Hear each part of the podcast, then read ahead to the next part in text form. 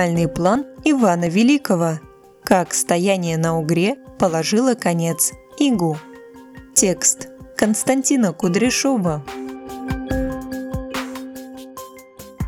Слушай истории, слушай истории, слушай истории. В октябре 1480 года произошло самое важное событие в отечественной истории. Родилась та Россия, в которой мы живем. Начало стояния на реке Угре положило конец татаро-монгольскому игу. К сожалению, факт этот еще не вполне осознан. Впрочем, и само это стояние рисуется как-то легкомысленно – Дескать, русские и ордынцы собрали армии, сошлись на реке Угре, провели там месяц, да и разошлись во свояси. Иные намекают, что русским пособил генерал Мороз. Татары откочевали на юг только по той причине, что зима в том году была ранняя и жестокая.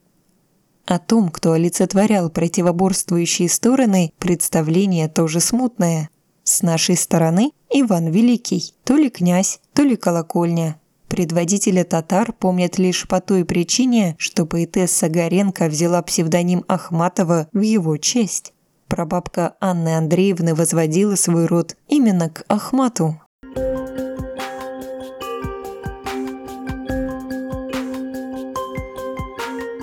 А между тем хан Большой Орды Ахмат ждал как раз Морозов. Станет Угра, много откроется путей на Русь. Войско ордынцев численностью от одной до двух сотен тысяч сабель пыталось занять броды по Угре от Калуги до города Апаково. Фронт длиной в 60 километров. Там развернулась непрерывная четырехдневная битва за обладание переправой. Летописные рассказы говорят об этом так. «Наши стрелами и пищальми много поганых побили и без числа потопили в реке. А их стрелы меж наших падали и никого не уязвляли.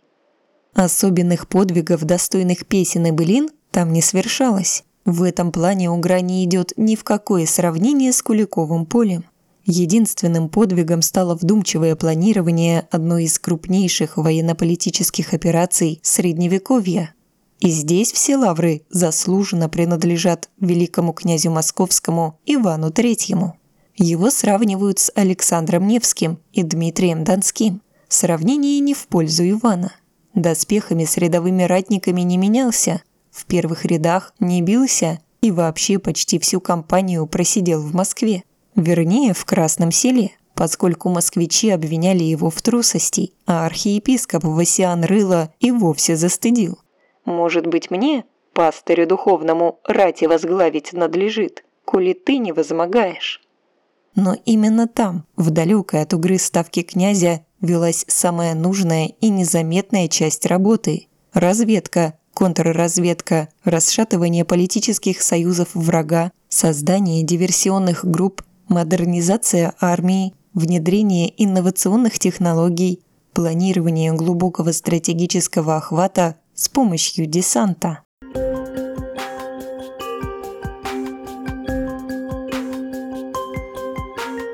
Когда в апреле 1480 года Орда двинулась к границам Руси, наши войска были уже полностью мобилизованы и готовы к бою.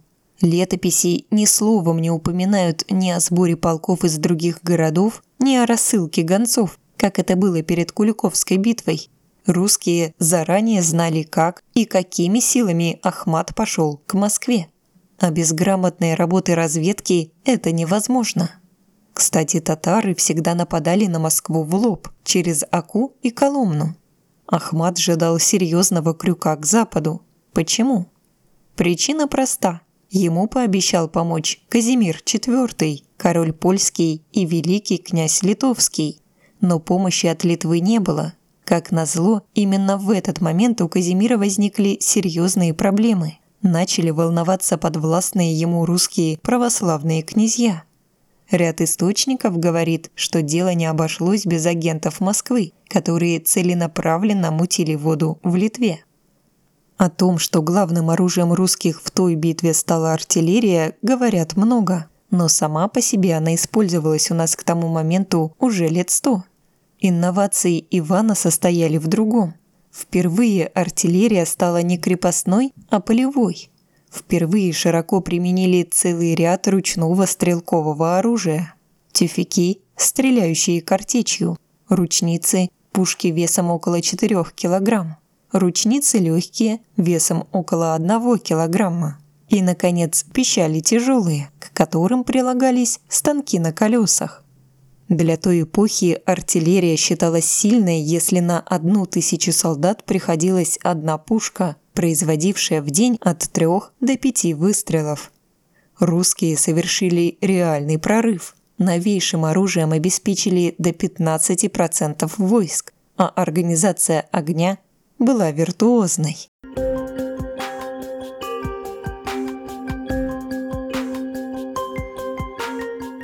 Но Ахмат был упорен. Теоретически, замерзшая угра и впрямь могла ему сильно помочь.